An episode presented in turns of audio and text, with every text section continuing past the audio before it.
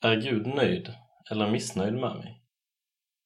En artikel i serien Frågar du så svarar vi av Jakob Andersson. Att Gud älskar och räddar mig oavsett vad jag tänker, känner och gör, det vet jag. Jesus har ju dött för mig. Men kan Gud bli besviken och arg på mig? Eller är allt alltid frid och fröjd, för korsets skull? I Gamla Testamentet kan man ofta läsa om att Gud blev arg och straffade. Kan han fortfarande bli arg på oss och straffa oss, nu när Jesus dött för oss och tagit straffet på sig? Jesus dog väl även för alla människor i det gamla förbundet och tog deras straff på sig. Så om Gud kunde bli arg och straffa dem, så kan han väl bli arg och straffa oss? Eller? Från ett undrande tjejgäng. Hej och stort tack för er fråga. Först och främst, härligt att ni fått upptäcka att Guds kärlek och Jesus räddning och nåd alltid gäller, oavsett vad vi tänker, känner och gör. Det enda som behövs där är en utsträckt hand och ett rop efter hjälp. Det vi kallar tro. Detta är ju grunden i evangeliet. Men kan då Gud trots detta vara besviken och arg på mig? En mycket bra fråga som jag vill ge ett svar med två olika sidor av. Den första sidan av svaret är ett ja. Gud är alltid missnöjd, besviken och arg över all synd och ondska som vi ställer till med. Han är en levande Gud och han gillar inte ondska. Arg, men full av kärlek. Jag skulle vilja likna situationen med hur en god förälder ser på sina barn. Mina barn kan bete sig riktigt illa och jag kan bli både besviken och arg på dem. Jag kan vara nöjd och missnöjd. Annars hade jag varit en frånvarande och likgiltig förälder. Sådan är inte Gud. Med tanke på att vi mer eller mindre alltid syndar kan man därför på ett sätt säga att Gud alltid har en viss vrede gentemot oss. Men frågan är vilket uttryck en förälders vrede och besvikelse tar sig. Om jag älskar mina barn har jag ju fokus på att hjälpa dem och lära dem att göra annorlunda. Ofta brusar vi människor upp i ogenomtänkta och kärlekslösa vredesutbrott. Sådan är inte Gud. Han är helig och ren i sin vrede. Jag tror att vi ofta ser vrede som något väldigt negativt, för att vi förknippar det med en oren vrede. Att Gud är vred är alltså ett uttryck för hans kärlek och engagemang. Att mina barn gör dumheter påverkar ju inte deras position och min kärlek och glädje över dem. Det är fortfarande mina älskade barn. Likadant är det med den kristna inför Gud. Här måste vi lära oss att skilja på det vi gör och det vi är. Det vi gör påverkar inte vilka vi är. Syndens konsekvenser. Samtidigt kan såklart det felaktiga som mina barn ställer till med ibland få konsekvenser. Både naturliga, om det tar allt godis i köksskåpet på fredagen blir det inget kvar till lördagsgodis. Och pålagda, jag bestämmer att vi tar en paus från tv-spelet om det mest leder till bråk. Men i så fall, alltid med fokus på det bästa för mina barn. Om jag nu hade varit en fullkomlig förälder. På samma sätt får det onda vi gör alltid konsekvenser. Framförallt naturliga. En egoistisk attityd kan till exempel leda till att man hamnar utanför och att fuska på matteprovet till att man hamnar i trubbel hos rektorn och dessutom lär sig mindre. Men ibland också pålagda. Gud är levande och verksam och kan genom det som sker och genom att låta saker ske försöka lära oss något.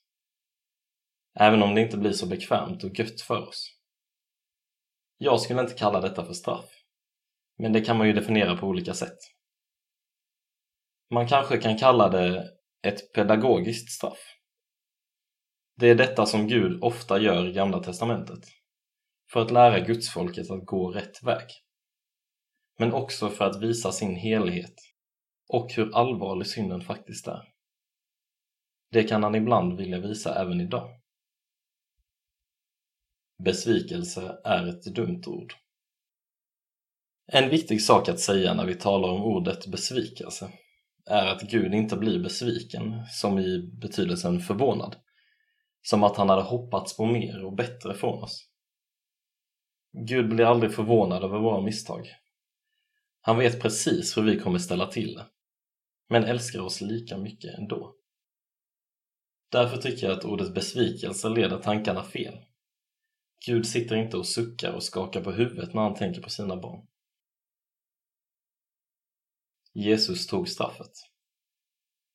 Men det viktiga är ju, som ni också är inne på, att Jesus har tagit straffet, Guds heliga vredesutbrott, istället för oss. Så att vi ska slippa ta konsekvenserna av vår synd när Gud till slut ska döma världen och alla de som aldrig omvänt sig. Det är ju detta som straffen och offren i Gamla Testamentet talar om. Därför behöver vi inte vara oroliga och tänka att Gud direkt behöver löna våra synder med straff. Det är en ganska vanlig, men felaktig, uppfattning utanför kyrkan. Att så fort vi syndar så kommer det snart ett straff från Gud. Så är det inte. Vi får leva i hans förlåtelse och nåd, därför att Jesus har tagit vårt straff. Under nåden, inte under vreden. Man brukar därför säga att vi inte längre lever under Guds vrede, utan under Guds nåd. Och då har vi kommit in på den andra sidan av svaret. Vi befinner oss liksom inte under Guds vrede längre. Den vilar inte över oss. Den är inte längre Guds inställning till oss. Utan korset blir som ett paraply som skyddar oss från den. Istället får vi leva under hans nåd och välbehag som han sa förr. Vi har fått bli hans älskade barn genom tron på Jesus. Guds vrede är alltså riktad mot ett annat håll än mot dig. Mot Golgata år 33 efter Kristus. Därför är Gud på ett sätt helt nöjd med dig, alltid. Detta är Guds huvudsakliga attityd gentemot dig, på grund av Jesus. Vilken gudsbild har vi? Till slut vill jag också säga något kort om hur detta kan påverka vår gudsbild. Alltså hur vi tänker att Gud är och vad vi känner att Gud tänker om oss. En del av oss går runt och tänker att Gud mest är besviken och arg på oss. Men det är alltså inte sant. På grund av Jesus är han verkligen nöjd och glad över dig. Det spelar ingen roll hur du lyckas leva ditt liv. Men en del av oss kanske istället behöver höra att Gud verkligen inte gillar vissa saker i våra liv. Vår attityd mot våra lärare, våra lögner, etc. Sådant gör faktiskt Gud arg. Det spelar alltså roll hur vi lever våra liv. Sammanfattningsvis kan man alltså säga att det finns två sidor av hur Gud ser på oss som är kristna. Gud är och blir arg nöjd och missnöjd.